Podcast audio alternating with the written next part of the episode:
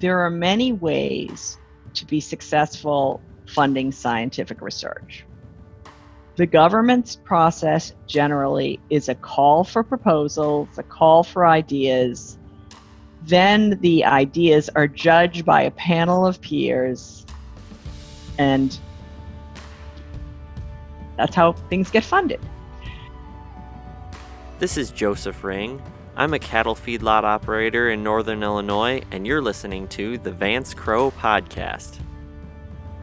Welcome back to the podcast. I'm glad you're here. Today's guest is Paula Olsiewski, who is a highly accomplished um, scientist and actually funder of research.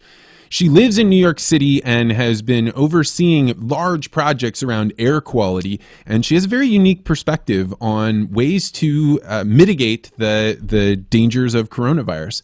So we have this fascinating, wide-ranging conversation. We even talk about what it is to raise daughters in this modern world.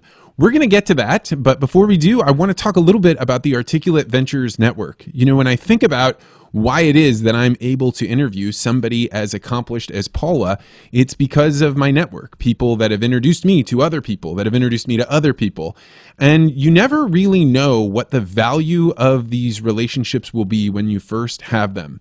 But that's the value of being a part of a network. So if you're looking around your world and you're saying, I would like to come into collisions with other people, people that I would not have met otherwise, you might want to consider the Articulate Ventures Network. These are people that found the network through the podcast, oftentimes the participate in our monthly book club. This month we're reading The Hobbit just to be able to think about dragons and things that we need to face and they're having constant conversations about things that are directed by the members themselves, people coming in and asking questions that are important to them, and having other people in the network be able to talk about them in a long form.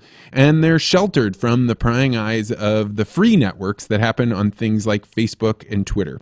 So if you're interested, I highly recommend you check it out. It is a very interesting group of people. You can go to network.articulate.ventures to learn more. All right, without further ado, let's head to our interview with Dr. Paula Olsiewski. Paula Olsiewski, welcome to the podcast. Vance, it's a pleasure to be here today. I'm really excited about the opportunity to talk with you and your listeners. It's funny because I was uh, I was trying to pronounce your last name and I stumble over it because I only know you as Paula, the woman that we see when we go up to Notre Dame games that makes fantastic dinners and feeds me too much wine. And so it's it's interesting to meet you in this professional context because I just know you as Paula. Exactly. You know, the matriarch of the what you know as the Healy family, but actually professionally and legally, I've always been Paula Olsiewski. So anyway, something important to me. Been married a long time. Just I needed to keep my name, and I'm enjoying it. And so what's good to... about it, an unusual name, is that you you want an email email address on any sort of platform. Usually, you can use your last name at whatever that is. So anyway. So Actually, you, before we get too started, Vance, I do, um, you know, I, I, my day job is I, I'm a program director at the Alfred P. Sloan Foundation in New York City, and so I do have to sort of have, put the disclaimer that these remarks are my own and do not necessarily reflect the views of the Sloan Foundation.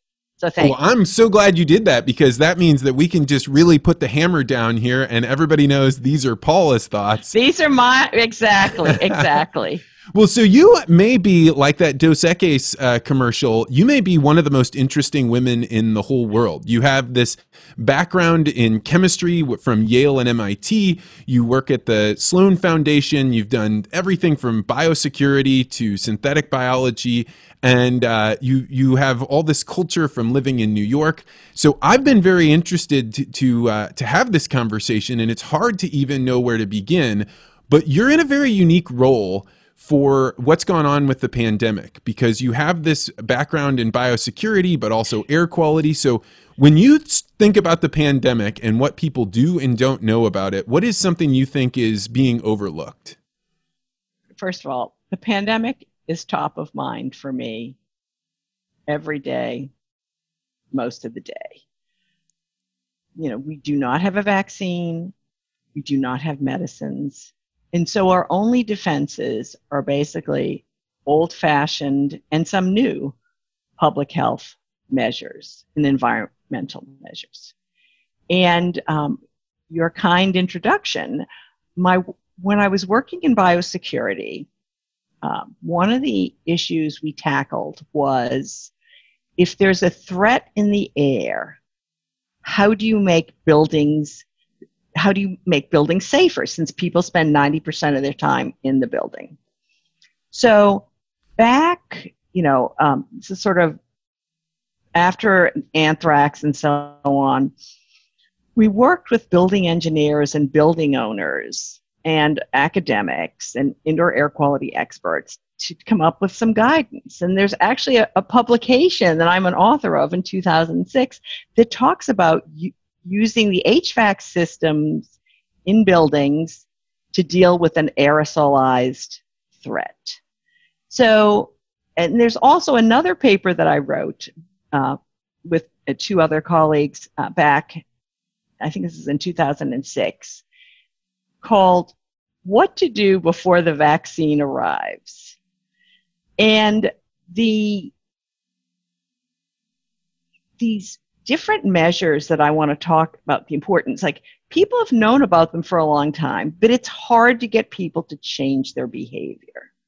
If someone tells you, don't eat a cheeseburger, it has too much fat in it, like, I still want to eat the cheeseburger. All right, so you know, public health. They tell you not to smoke. They tell you don't eat the fat. They tell you to exercise more. So, you know, they're always, whatever they're asking you to do, it, it's always just, it's not really what I want to do. On the other hand, they have good advice for us, as well as these people who work in industrial hygiene and um, in the indoor environment because again they've been working on it for 20 years. I mean they were probably working on it somewhat before the anthrax attacks but there are un, there are amazing scientists in academia and in government who have been working on this pro- issue of what to do so that we can have healthy congregation indoors. Because isn't that what we want don't we want to spend time with our family and friends indoors i don't know about you but like i've been lonely during the pandemic yeah, I mean it's the very fabric of society is the ability to to collide with other people. refresh my memory because I remember anthrax being a big deal, but I couldn't tell you anything at all about what that situation was all about. All right. So this is a sort of very short snapshot. Someone with access to anthrax I mean, anthrax can be like in a cow pasture, but this seems to be sort of lab grade, maybe weapons grade. Put anthrax in a series of envelopes and sent them to uh, a, at least one member of com- Congress, Senator Daschle, to um, NBC News, and I'm particularly sensitive to that because the Sloan Foundation offices in New York City are in Rockefeller Center, and that letter went to Rockefeller Center. All right, so people, so it, it was in the air. People were terrified of opening their mail. There was a lot of um, concern over how do you decontaminate the Senate office buildings? How do you decontaminate the postal uh, the devices. It turns out the the mail, the, the big pieces of equipment used to sort of sort mail quickly, they would squish the envelope and it would just dis- be a great dispersal mechanism. So the people working at the post office were very concerned. And then there were also some social concerns because if you're a very important senator in Washington, D.C., you might have access to better options than if you're a you know post office worker um, working at a post office in New Jersey, and I'm sorry to say I don't even remember what it is. And so, um, so the this is when I and the Sloan Foundation president at the time, Ralph Gomory, and others said, okay, we've got to figure out how to deal with this stuff in the air. We really have like, and also at that time, masks were not popular, and it, eh, eh, Ralph at one point said, Well, if there's something in the air, what side of the mask do you want to be on? okay? It's just so it's so so so, so anyway, um, the other um, issue in sort of talking about like you know bioterrorism and what's in the air you know anthrax in the air and bringing it back to the pandemic is that generally i'm not saying this is true of all medical professionals but generally they have been you know it's so rigorous to get become an md or a physician's assistant or a nurse they really don't spend time on aerosol physics environmental engineering industrial hygiene. I mean, they just, you know, they, they, they wanted to go to medical school. They wanted to go to nursing school. They wanted, you know, they wanted, so they, they have taken the classes that they needed in college to do that, and then they're in a very rigorous college. So often they uh, did not appreciate the need to sort of look at buildings as a way of protecting ourselves from bio threats, whether they're naturally occurring or um, you know man-made, and they. Or, er, all right, so one of the programs that came out of the Sloan's bioterrorism program was called the Microbiology of the Built Environment program. And, and the reason we got into that is when we were looking at buildings and um, you know what's in the air and so on, we realized that we didn't know what what the natural microbial profiles of just ordinary buildings look like. We we didn't know. No one studied it. And so when after the anthrax attacks, you had all sorts of efforts to like develop sniffers for what's in the air. And they would they would say, Oh, it looks like we have something terrible there. And it's oh no, it's not you don't have some terrible bioterrorism threat. That's it turns out, you know, that sort of a naturally occurring harmless microorganism in your in Texas or in Toronto or it, wherever you are in the world. Because there is there's a there's a some sort of geography associated with the with the microbial world. Just as you know a coral reef looks different from a, a forest yeah, exactly. Why sourdough tastes different in San Francisco as it does in New York. Just the, the, exact. The oh, and the hands of the. All right. So then there's the hands of the baker. All right. So, but I, my, I'm, I'm just. I'm sorry, I'm fidgeting a little bit, but I get all excited when I talk about this. So, so we said, okay, we want to study ordinary buildings where people live, work, and play. We want to take the tools that were developed to uh, uh, sequence the human genome. So we that was a big, big project. A lot of tax dollars in the Department of Energy, a private effort led by Craig Venter, who is actually one of my grantees, an amazing scientist, to like really understand what's indoors. Just basically first catalog what's indoors and how does it change? How does the building impact it? How do people impact it? So very basic questions that scientists would ask of natural environments. It's sort of like, well, what's in those hot springs at Yellowstone? That's interesting. And actually, what came out of some of that research was novel enzymes that work at really high temperatures that are part of our industrial processes now.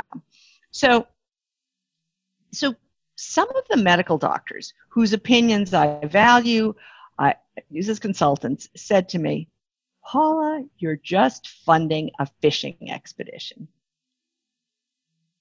You know, we know how disease transmits, and I just said, I'm not so sure. Like, you know, I appreciate your opinion. Anyway, so we've we've made a long progress since uh, I was, uh, you know, listening, and I, and I take when people are critical of a program that I'm running, I, I always listen to them because I want to I, I want to understand what's going on in the building. I want to understand, you know, how to protect myself and my family and my colleagues from the threats posed by the pandemic. How, like all of these things. But I want to understand how it works, why it works, and why we know it works.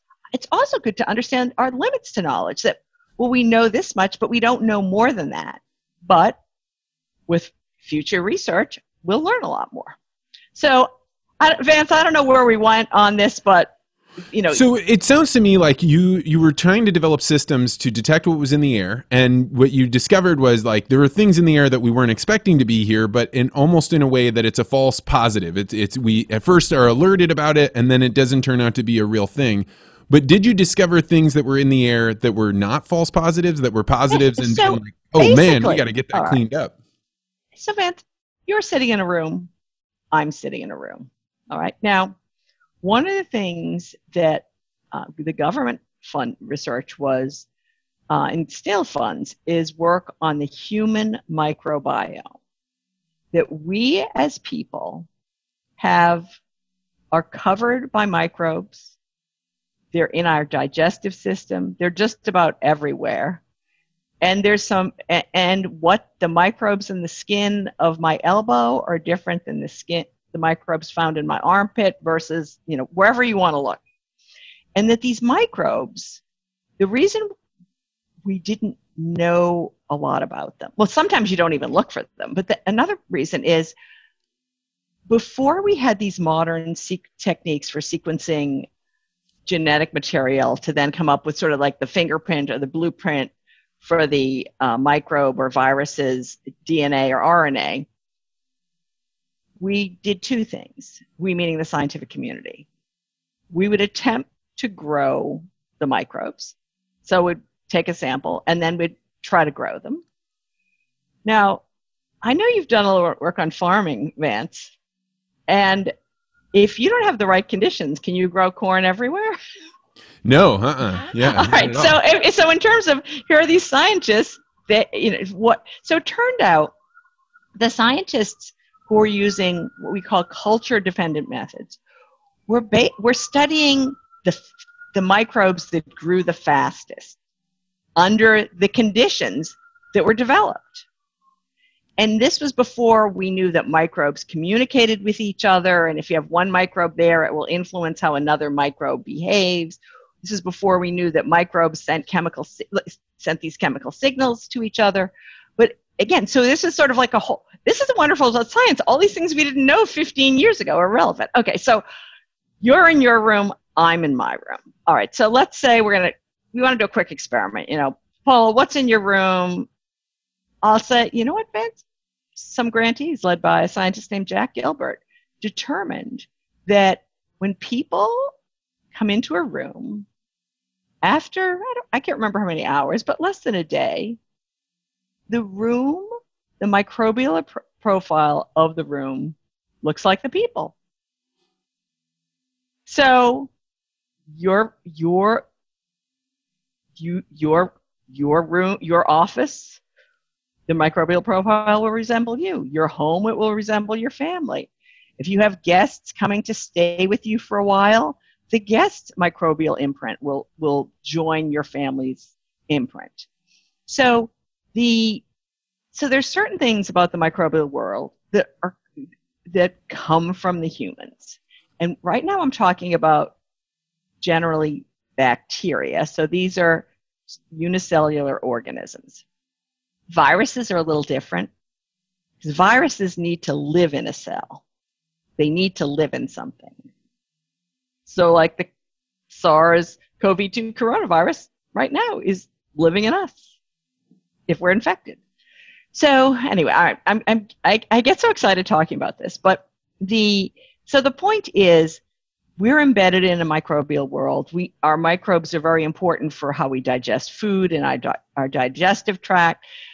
Uh, I, I don't know if our human number of human cells to microbial cells the numbers keep changing but it's at least one to one but in terms of the genes so the genes within in a an organism. So the you you know the genes on my chromosomes are responsible. They have some functions there.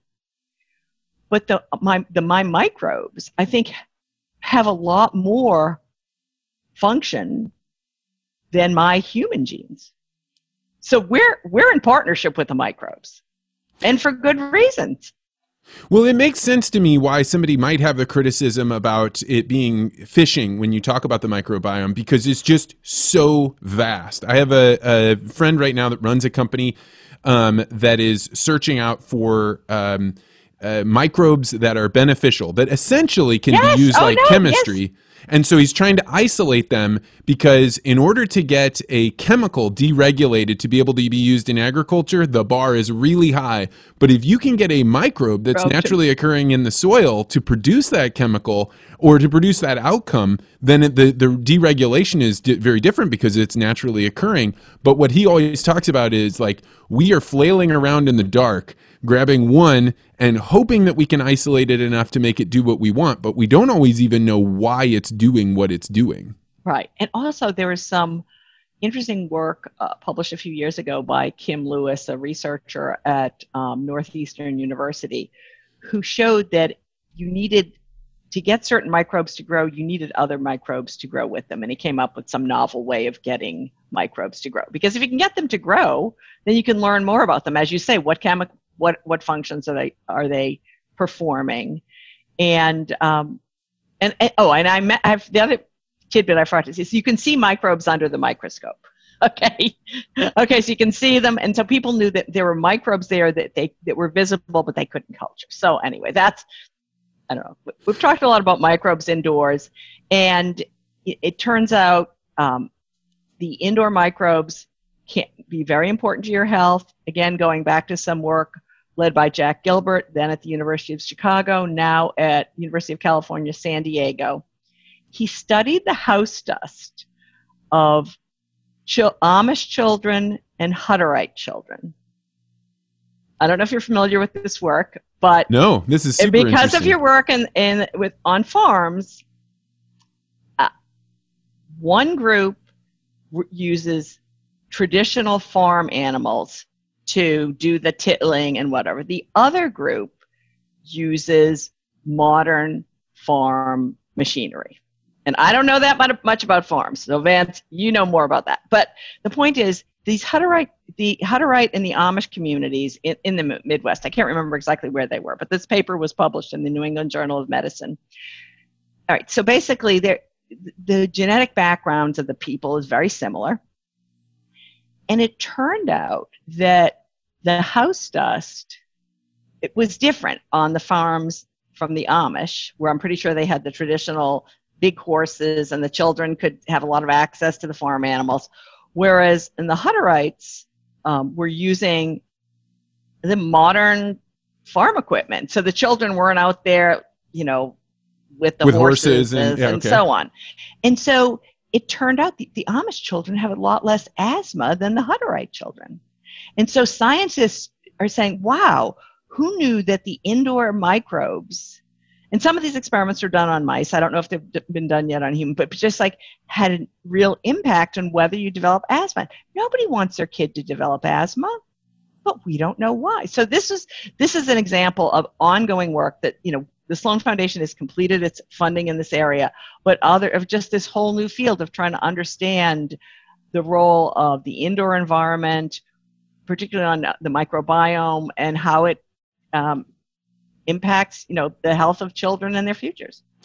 Well, one of the things that I have a friend that uh, started an air filtration company, and he would go around and I want to meet all your friends. I feel well, like you are one of them. So, it, so it was he. It was interesting because um, you and I have talked a little bit about air filtration, and I'm a little bit nervous about putting an air filtration system in my house for the very reason of the uh, what's it called, the hygienic uh, f- like hypothesis, hygiene, hygiene hypothesis, which is basically saying if you if your children are in too clean of an environment, then they're going to develop allergies and asthma. The thing that you're talking about here. Right. Where do you fall on that? Like, is it better to clean the air and get rid of the the bad things, or So is it too big of a trade off? All right, so I will disclose that I have a HEPA air cleaner in my bedroom, which I've had for several years. This is this was not purchased for the pandemic. So why do I have this? Well, modern society, okay, we have air pollution that various industries you know generate cars generate whoever generates it. We have different practices to cut that down. But the there are particles in the air and they're described as pm 2.5 and pm 10 and that pm 10 sort of as the big particles, the PM 2.5 are smaller and can really get into people, like when you breathe them in. And so I was at a workshop on particles. So we're not talking about microbes. We're not talking about indoor chemicals or chemistry. We're just saying there are these particles in the air. And it turns out that high part, you know, polluted air with high particle counts has lots of bad effects when you do these giant studies of hundreds of thousands of people comparing their health outcomes to their air pollution according to their geographic region. So, so for people who are worried about heart health, you really don't want to be breathing in pollution, those particles. Reproductive health. It has impacts, and so it turns out air pollution has a lot of adverse health impacts. So when I do have my windows closed, I operate my air filter at five air changes per hour um, during the day to just kind of flush my bedroom. And then at night, I switch it to one air change per hour. If the windows are open, it's sort of pointless because I'm bringing in so much outdoor air. Why am I just putting it through my filter? You can also learn about your air outdoor air quality very most of the weather apps, if you really dig into it, you'll find for your location what the particle counts are in your region. So, so this is these are just simple things you can do to sort of help yourself. But you, but again, when I say to people, oh, you know, you open up that weather app. Okay, go down here. No, keep going, keep going. Oh, I had no idea all the stuff on on my local air pollution was here. So, so armed with that, information. I know that you're uh, speaking as yourself, just as yes. Paula, but um, you, you talked about your grantees and you talked about yes. uh, Craig Venter, who uh, went out in a kayak and started collecting ocean samples, and and then this led to a whole bunch of discoveries about uh, microbiology that was going on in the ocean. You're talking about air pollution. So when you think about um, who you offer grants to or who you help guide through that process how are you making sure that you don't create a selection pressure? I mean, to to to have funded uh, Craig Venter is an amazing thing, but that you're um, keeping a wide enough selection area open that novelty, things that people don't already know are true, are going to be there. Uh, and and yeah, how do you how do you navigate this, deciding how to, how to hand out this money? This is a very good question, and there are many ways to be successful funding scientific research. The government's process generally is a call for proposals, a call for ideas. Then the ideas are judged by a panel of peers, and that's how things get funded. The it turns out though that particular system is fraught with all sorts of biases and so on. Um, underrepresented groups, including women, often don't fare well in that. Sometimes novel ideas are just they're just too risky. They want to see some preliminary data and so on before you can get funded. So, but but that is a valid approach, and I have used RFPs, requests for proposals, in some of the work that I've funded. But my approach, and again, every person who funds, you know, works in a foundation does things differently, is to study a problem, bring together experts from the different fields, talk to them, and try to figure out where is the novelty. And then identify and interest people who I think, people who are generally working on something else.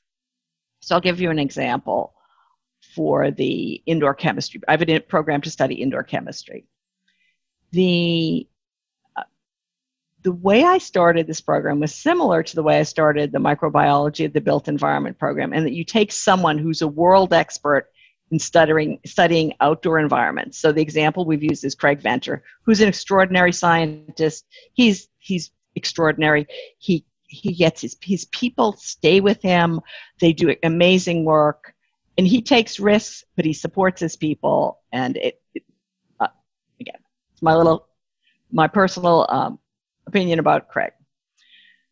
All right, so in so finding somebody who then is willing to switch, you know, go in these in both cases, just from studying outdoor environments to indoor environments. Okay, and I can give people money to do that. But what I can't do is I can't buy passion.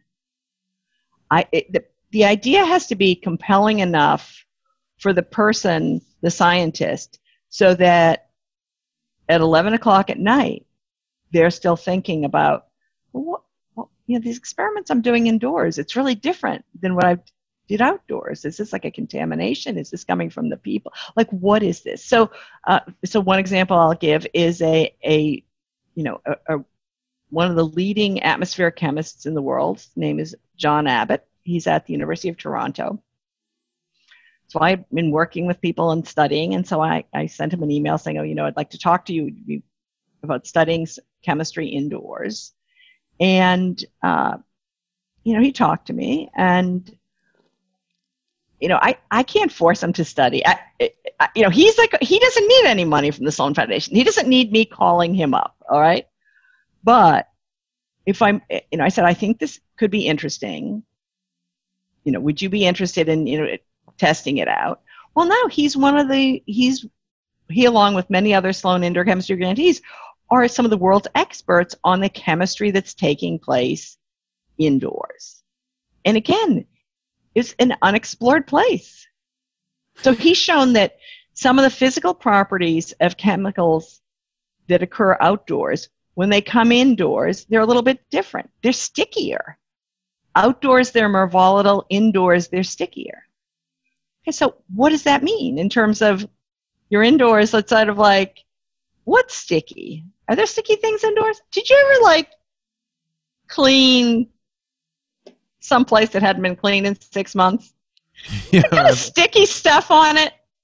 Is it hard to get off? Well, you know, it's indoor chemistry, and you know, so there. So there. Anyway, so I.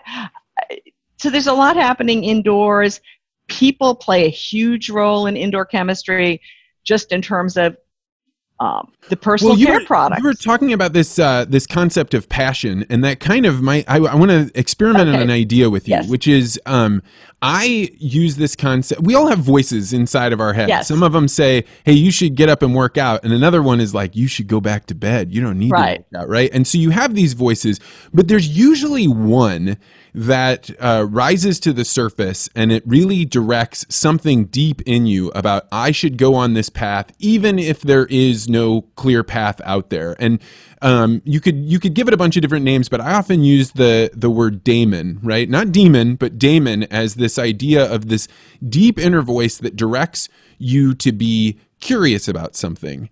And the curiosity is the thing that uh, is what makes you be able to be passionate, right? Without curiosity. Yes. there is no passion. Exactly. I Would agree. describe it? So you're you're essentially going and finding people that have a daemon that is directing them towards something or at least being like hey does your daemon say you want to come over here? Exactly. And the so that's that's one thing that um, you can do when you sort of invite people. But the other thing you can do is observe both from afar and if you do a lab visit the climate and culture in their laboratory.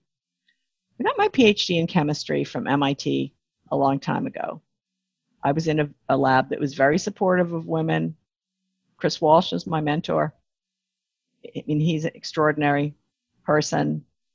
There were always women in the lab. And as he said, well, his wife became the president of Wellesley, so maybe if he married someone else, it would have been different. But anyway, the um, and he's retired now at Stanford. But anyway, so I was in a supportive environment. But when I stepped out of that door, there were many people who were hostile to women. Before I got to MIT, I was told by some of my professors at Yale like how wonderful it was I was going there. And just remember, this professor and that professor didn't take women in their lab. And I was th- I was grateful to know that at least. Okay, that's fine. But then there's also sort of a climate of hostility and the um, it, I don't think they do this anymore, but at the time, every month the chemistry graduate students had to take tests you couldn't study for. They were called cumulative exams. And there were five different um, areas of chemistry that were given at the time biological chemistry, analytical chemistry, organic chemistry, physical chemistry. What am I, what am I forgetting? Did I say inorganic, organic, physical, analytical, and bio?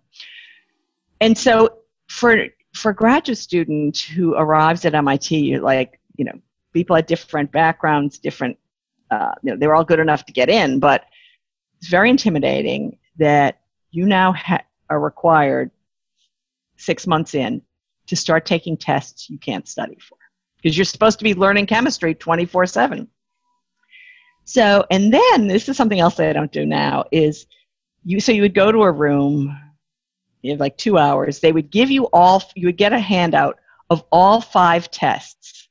You could take as many as you wanted. All right? So you pass them in. And then a few days later, they posted everyone's grades. You would go outside. There was a secretary named Marion Curley at MIT, and and it was horrible because you could because early on you you know to you needed six of these six passing grades. If you had an A and a C, then that gave you a B, eh, one A and one C equal two Bs. So that was two passing grades. But it was very this was horrible. All right. And so I would go with a couple of the other women. We would look to see how we did. And then we would run to this. They also didn't have many ladies' rooms in the chemistry department. So we would have to run to the basement. We'd go by the candy machines and run to the basement and go into the ladies' room and cry. All right.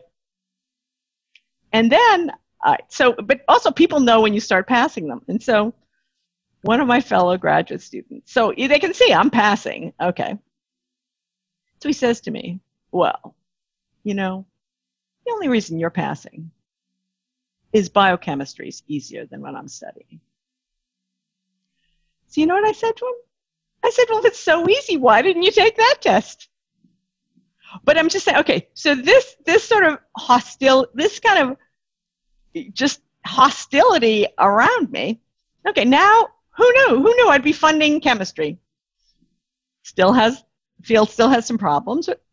A lot of women like it. Underrepresented groups like it. I think more than half of the undergraduate chemistry majors in this country are women. So I would go visit labs uh, before I actually actually before I even invited a proposal and talked to someone. I would look at the pictures on their websites. Yeah, there's a picture. You know, you go look up Professor so and so the culture in chemistry is you always have a picture of people in the lab and what they're doing and whatever. So who was in their lab? Okay, was it all white males? Or was it a more diverse group? All right, so I just looked in terms of who came to their laboratory. Then when I visited, I'd say, okay. When I, I would, it's sort of what I call doing the eyeball test. How do the graduate students look? Are they terrified? Are they miserable? Because the graduate students and the postdocs, like you need the famous professor or the, the driven professor to get started. But the graduates and students and postdocs are literally working 24 7 in the lab to come up with their the findings and do the experiments. And so the so I would always look at the climate. Now, this is some flexibility that I had at the at the Sloan Foundation. The Sloan Foundation has a, has always had a commitment to um, diversity in STEM in terms of underrepresented groups and women. But I was just living it. I mean, I I lived it when I was a graduate student. I just like I didn't. I wanted to for it to be better, and the you know if you look at the demographics of the indoor chemistry program, we have women. We don't have as many underrepresented groups. Um, but again, at the faculty level, we have, you know, in terms of at the graduate student and postdoc level, we have some diversity. But the other thing is we have an inclusive climate. And all fields can be really competitive. All right, if you want, what's that expression? If you want to go fast, go alone, but if you want to go farther, go together. So my philosophy in the program was this isn't competitive. This is a collaborative program. So the senior faculty help the junior faculty. It just and anyway, so I, I find that the so this is how I've run one small program at a small foundation in New York City, but I think it's it's going to have a great impact. So you would be a very good person to ask this question because it is a delicate question, but it's one that I think about a lot. You have raised uh, two hyper successful daughters, uh, one of which is a mathematician on the most elite level. And uh, I married a woman that's an aerospace engineer whose sister is a you know high level attorney, and we just had a daughter. And as I hear people talk about uh, separating out and making a distinction between boys and girls or men and women and uh, w- where they ought to be or the things that face women, on the one hand, I want to make sure that my child has the advantages and the space to be to be able to to work and and pursue the thing her daemon. That's what I really want right. for her. But on the other hand, the things that made me the strongest in the world are the thing in in my own world are is the adversity that I faced. And so sometimes I wonder when we think about trying to clear out barriers based on something like sex or race or anything like that, it's not that I think we should intentionally place them there, but I have to wonder if that we aren't um, going to suffer from the the uh, and this is just off the top of my head the hygienic um, hypothesis right? Where you start cleaning things out so much um, or you start focusing on it so deeply that you have other consequences that come that you don't fully understand. So uh, it's it's one of the things that I'm very careful because I don't want my child being um, told that that she is somehow lesser and therefore we need to create advantages because I want that child to suffer enough that they can build up the resilience to be the sort of person that can pursue their daemon. And I'm I'm so I, I don't really know what the question is other than so Vance, how do you I think, think there's that? enough suffering in the world that if you alleviate some of it in people's educational processes or research processes, that they uh, will not be um, totally sheltered from suffering but it's just sort of like if you're trying to, you know, let's go back. I, I love gardening. Too bad I don't have a garden here on the 14th floor in New York City. But the the you know if you you plant some seeds, you don't want to trample them. okay, you know the seedlings come up. You don't want to trample them. Okay, once it's a big plant, it's harder to trample. So I think that in terms of um, sort of mentoring, particularly in the STEM fields, particularly for groups who feel marginalized or have been marked. If you just sort of look at the data, um, the, you know, is it sort of like, oh, you're not tough enough to make it? Or is it just like not worth it if it's that hostile? So I think that, um, so getting back to raising daughters, okay, I, I, I got two daughters. I was blessed with them. I never raised a son, so I can't, I have no insight there. I married a great husband, so my mother-in-law raised great.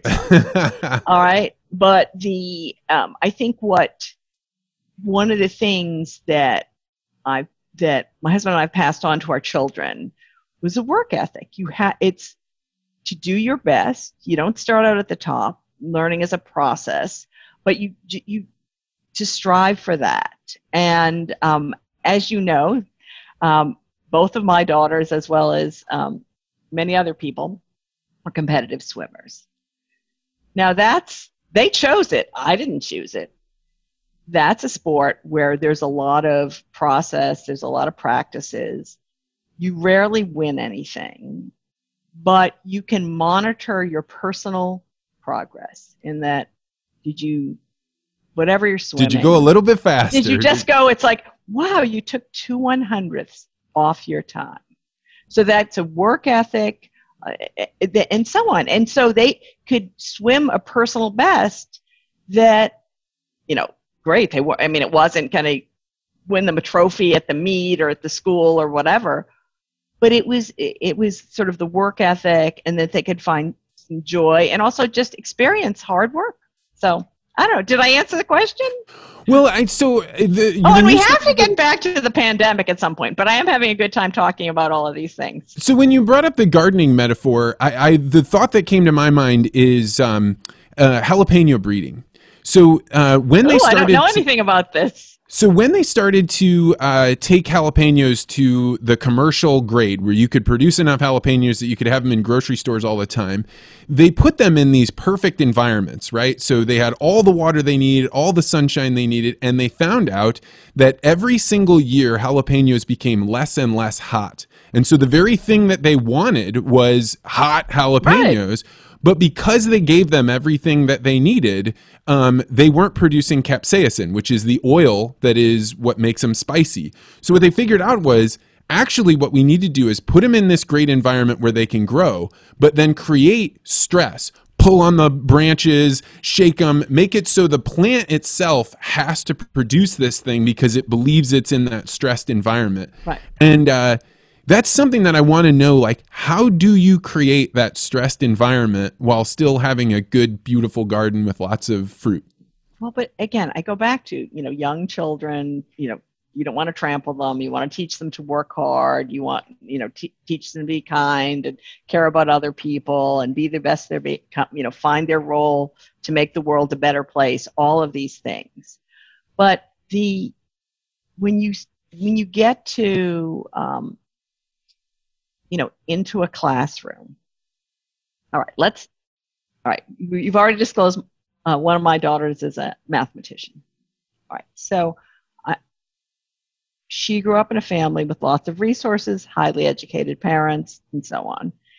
Yet she had, and she went to a wonderful private school for grades K through eight. But for high school, she had to go to a public school in New York City called she she it's a, it's a competitive test to get in, but the um, it, the school focused on math and science and could provide for her, even though it's competitive to get in and there are lots of competitive students there, it was really a nurturing environment. It nurtured her interest in math, even though there were, I don't know, 35 kids in a classroom rather than 18, uh, all, all sorts of things. But so she had stress there, but she also, people valued sort of the process. Now that school isn't good for isn't good for everyone, but it's been great. It was great for her, and it, I, I think it's an asset to the country. All right.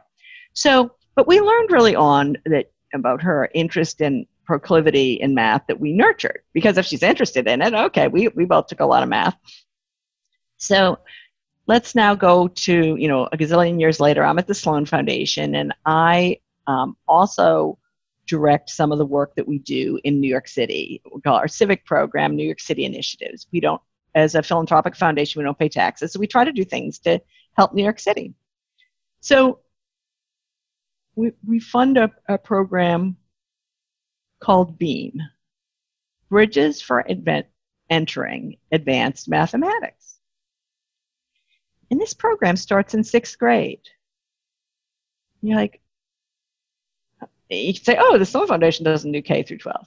All right. So I said earlier, we want the we want to encourage women and underrepresented groups to get PhDs in STEM fields. All right. So that means they have graduated from college with a strong enough record to get into a graduate school. That means they graduated from high school to, with enough math or math skills so that when they went to college, they could major in STEM and whatever. So this particular group focuses on on poor kids and works with poor schools and identifies kids who like math. And it's not like an achievement test because these these are not these kids are at very poor schools, but like, they like to do math problems. And some of the work we funded was it brought them in for a summer math day camp, and you know, they had sports, they had fun things, but you know most every the different you know you do math problems in this do math games in that and so on. And it was i went and visited it before we funded it and it was just like it was so exciting. And like to be there with all these like kids like sixth graders like all excited about the numbers and the math and the patterns and what they could see and so on. All right so i was like oh, yeah. So but then it turns out in new york city and this may be true in other communities that um, when you're sometimes you don't have a choice where you go to high school and sometimes you do. And we already had the example of Vivian got in, you know, went to this famous high school called Stuyvesant High School that produces mathematicians, physicists, Nobel Prize winners, and so on. But, you know, I don't know, seven, only seven or 800 kids a year go there uh, per grade. So, New York City has, you know, a gazillion students. So, when you're trying to, so if you like math and you, this program it nurtures and they send you problems and they have other more advanced things that they can do for a smaller number of students. But when it's time to figure out your high school, if you think you, are interested in math, what if you accidentally went to a high school that didn't have calculus? You're toast. All right? Because it's sort of just because so already by like eighth grade you make the wrong choice or or your school can't help you with that. It just so then it really sets you back. So then when you know when you get into college so anyway so that's an example of of trying to nurture people nurture children if, who are interested in it. Not everyone's interested in it. I mean i don't like horseback riding okay? I don't really like economics. I mean there are plenty of things that i like you know tried studied whatever. But you know there are different things that people as you say find your daemon. So you know there are some sort of stru- sort of structural problems in that some of these kids could end up without this program you know no one would would look and say oh gee what's the math curriculum at james Ma- i'm using the example james madison high school um, where and I, that's a very large high school so i'm sure they have it and um, we also find a program for extraordinary. Well, we didn't have calculus where I grew up. In fact, I I often ask Annie, uh, who's who's quite good at mathematics, to even explain to me what is calculus because it was it was something we had pre-calc, but I didn't even there was nothing. We didn't have trigonometry. We had we had none of those things. So it's interesting. Um, you turned out fine. Yeah, I did, but not as a mathematician. Right, exactly. So it just, but you said my uh, my trigger word, my favorite word is uh, patterns, because I think that patterns are uh, the way that we discover new things in the world. And uh, you were talking before about the pandemic. When you look at it from your wide view of, of having grantees and access to science, what are patterns that you have observed about the coronavirus that other people maybe haven't seen so far or can't see because they don't have the access to the information that you do? All right. So one of the challenges I have is I'm so embedded in it, I often forget what is not common knowledge. All right. So one of the all right. So we have no medicine. We have no vaccine. The medical community, uh, you know, pharmaceutical community. There's all sorts of partnerships, and I really think it's great the way the government has been funding the manufacturing so that the if these candidates turned out to be good, they're already manufactured, right? So we don't have to then wait another year. So I think there are lots of good things, but it takes time. You just, and I even, I'm even, I even. I didn't know that was happening. I didn't, I didn't realize that that was happening. So oh are, no! So one are, of the one of the important um, things. All right, so vaccines can take a long time to develop, and because you you have to figure out okay what is going to give you the immune response and remember this coronavirus nobody knew about it. Okay, so they called it the novel coronavirus, all right? Fortunately, with those techniques I talked about for like reading the DNA sequence, the scientists quickly were able to isolate, um, you know, the genetic, it's an RNA virus, isolate that, you know, determine the sequence and start working on vaccines. And fortunately, there are people who studied coronaviruses just because they thought they were interesting. So, for example, I have a colleague in North Carolina named Ralph Baric who studied, he's been studying coronavirus. He's studied the SARS, one that caused the SARS outbreak, the one that um, people in this country aren't that familiar with, the MERS, uh, Middle Eastern respiratory virus. Yeah, we've talked about of, it on this podcast. Yeah. All right. No, but I'm just saying, so he's studying coronaviruses, right? He's studying them. He doesn't he doesn't know we're going to have a pandemic. He's but he's studying them. So what's good though is when we when this is at he's there as an expert and has expert advice because he's already been trying to develop you know work in this space of like how do you think about therapeutics? How do you think about vaccines? So this is my plug for the importance of funding basic scientific research because you know we need to we need to learn about these things. So anyway and so i know that he's involved with one of the efforts to develop a vaccine. There are many efforts. There's a, a company uh, up in boston named moderna very interesting uh, RNA company. And um, the reason I know about it is uh, it turns out I, at my PhD advisor's 75th birthday scientific conference, I met a very interesting scientist there who, who actually works up there. So I was, I was, I learned a lot about that before, um, before uh, the coronavirus. Oh, oh, this is, I forgot to tell you sort of a few things, Vance. One, life is a job interview.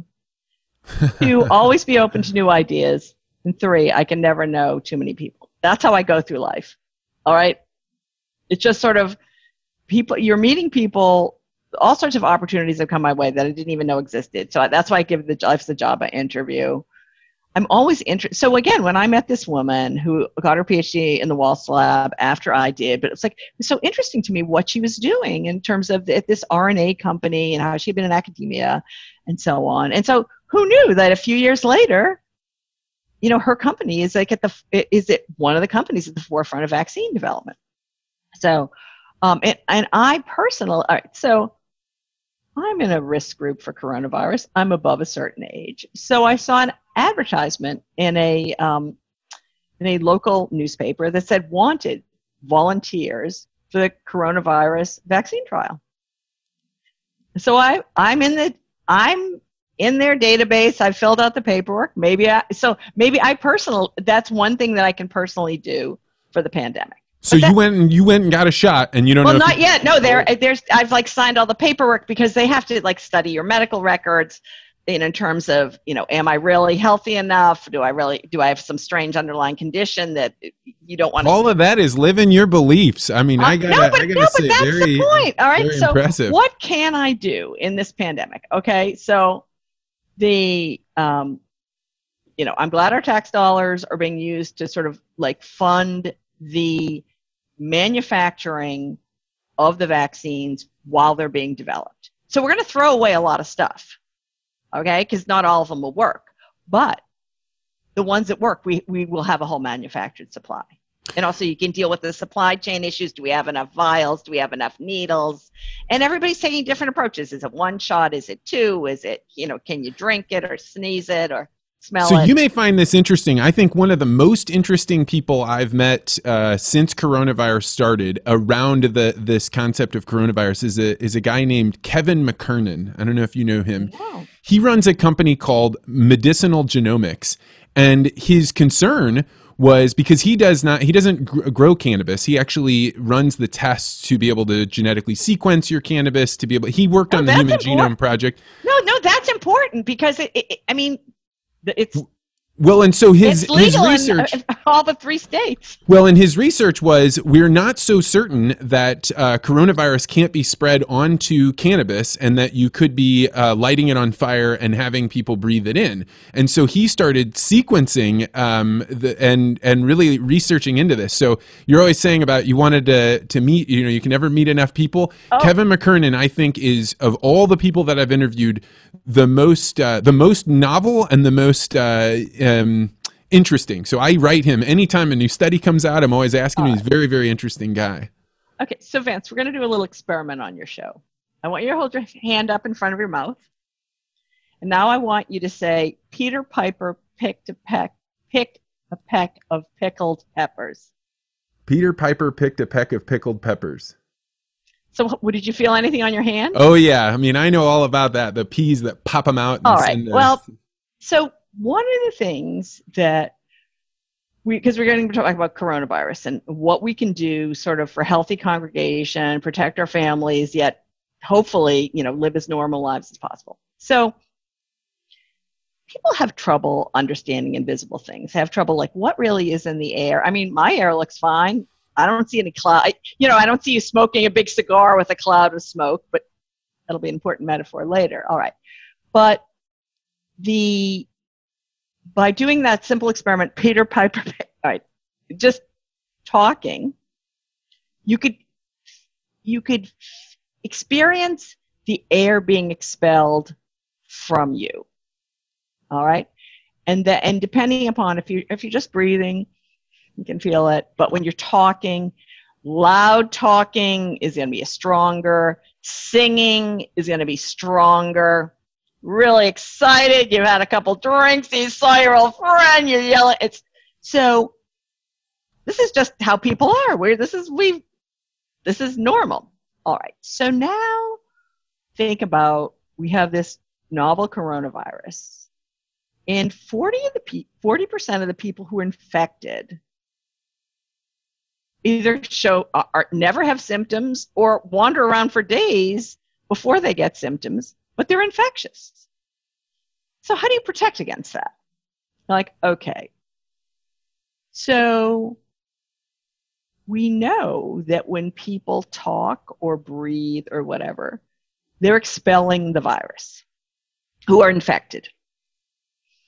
Now, some of it sort of falls onto the surface. Remember, you know, you don't you don't want to touch surfaces. Keep washing your hands. Okay, so you could have touched the surface that someone just spoke loudly at the bar. You have an exposure route that way.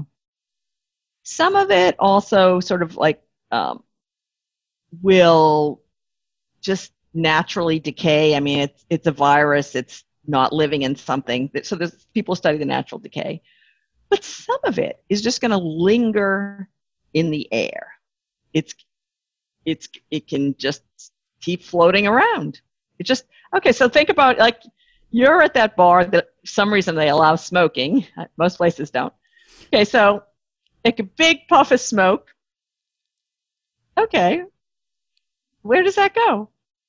It's sort of like your breath. It goes all over the place. I mean, if I'm sitting here and someone over there smoking a cigar, I'm going to know. So it's just like thinking of just like what's going on in the room. So how can we how can we protect ourselves from those things? All right. So this gets back to most times we want the building to help us. So can we bring in more fresh air from outside, either by opening windows or operating the heating, ventilating, and air conditioning systems of an enclosed space? Sometimes those are giant central systems, sometimes they're window units for air conditioning. So, so what can you do to sort of make your air better? Can you dilute it out you know dilution is the solution to pollution all right so can you dilute it out on the other hand if you have a pile of something that smells really bad there and you don't move remove that source then it's still going to be bad okay so that goes to well have fewer people in the room okay because if they're the source but then all right so if the air is going to be filtered all right so you can dilute the air by either opening a window or having your system take in more outside air. Or you can filter the air. So this gets back to the HEPA filtration we were talking about. Okay, you can buy standalone units to filter the air, or you can look at your um, central your HVAC system and say, oh, I can upgrade. I'm currently using one that's graded an, 11. If I can take it up to a, a, a grade of MERV 13, that'll just filter more stuff out again in some uh, establishments, um, and I've heard this like from homeowners in Florida who are upgrading their indoor. The, you know, Florida it's kind of hot, so you, you you're indoors when it's really hot. Um, but also some buildings, can you put UV lights into your HVAC system? All right, so let's go back to Florence Nightingale. Sunlight kills germs, fresh air is good. Scientists at the Department of Homeland Security have shown that sunlight kills coronavirus. So when you're outside, it's dying fast. All right. So if you, and the re, what kills it is the um, ultraviolet rays. Think of a rainbow, long, red at the top, Violet at the bottom is the Oh. I know. That's one of the Okay, reasons even- her Violet. It's the most Okay, exciting part all of the light spectrum. So anyway, all right, good. So ultraviolet is even all right. So um, that those are the rays that can um, inactivate virus, whatever. So you can put them in HVAC systems. So these are things that people have to first know what's available. Then they have to make choices, like in their space. In terms, like as I said, remove the source. So if you only have, if you usually have, uh, for example, like the church that I go to on Sundays, I've made some choices. It's imp- it's important for me to go to church. I want to go to church every week. All right. So I go to the first the first session. Why do we do that? Because no one's been in the church all night. all right. Our our church requires masks. We'll talk about masks in a minute. Um, they require social distancing, and they have Purell, whatever. So I feel that when I go there, every, I can participate in the service. This is very important to me. I'm not in. If I if I'm an asymptomatic carrier, I don't think I'm. I am infecting anyone because I'm either with my husband or else there are no people close by. It's limited occupancy, and you know that's something I can do. So I'm very happy because I that was like one when we when things were really bad in New York City, that was that was not an option, and I just you know the thing for me is my community, not just like watching it on TV and trying to read along. So that's a that's a choice that I've made, and but again, doing the assessment in terms of it's a cavernous building, so there's a lot of air in there. That limited source in terms of the people. We're we're wearing masks, and we're not near each other. So, you know, so it talks about masks, air, and distance. So, uh, but last night, New York City opened indoor dining. So, I love eating at restaurants. But I'm going to be really, I mean, I sort of use the same analogy they used in terms of going, you know, to my religious services. Like, is is the place going to be full when I get there, even if it's limited capacity? So that there's a bigger chance of. I'm saying the people are the source of the virus. All right, so you have a source of a bad smell, of a source of a virus, like you know, if you eliminate the source, um, you eliminate that the issue. But you know, can I sit near a window? Um, is it a cavernous space so we have a lot of air? I mean, just so I, I need to think about these things because I haven't been in a restaurant since the end of February. I've been I've experienced outdoor dining, and I have enjoyed that. But I'm very selective because I want to make sure I'm not next to the people because you know what? When I'm eating and drinking, I can't wear a mask. It's definitely going to be uh, an interesting thing to see how culture restarts and and how the gears get going and then how they slow down again and how they start back up. It'll be interesting to watch, and it's uh, it's good that we have all of these different places to experiment and try things out. Paula, this has been a wild ride from coronavirus through you know uh, the, studying of of uh, of different ideas. This is really a lot of fun. So thank you so much. I've had a great time, Vance, and I, I am grateful for the invitation to speak. And um, I hope to And see if- you soon in person. And if people wanted to learn more about your work at the Sloan Foundation, Um, you can just go to the uh, sloan.org. Um, if you want to learn more about the indoor chemistry, you can go to uh, indoorchem.org. Uh, if you want to learn about microbiology of the built environment, microbe.net. You can see we, we always want, try to like disseminate. Um, and Jim, we never even got to talk about sewage surveillance for the coronavirus as an early warning system. But maybe that's a another whole time. nother reason to have you come on. so thank you so much, Paula. Oh, thank you, Vance. This is great. ah, ah.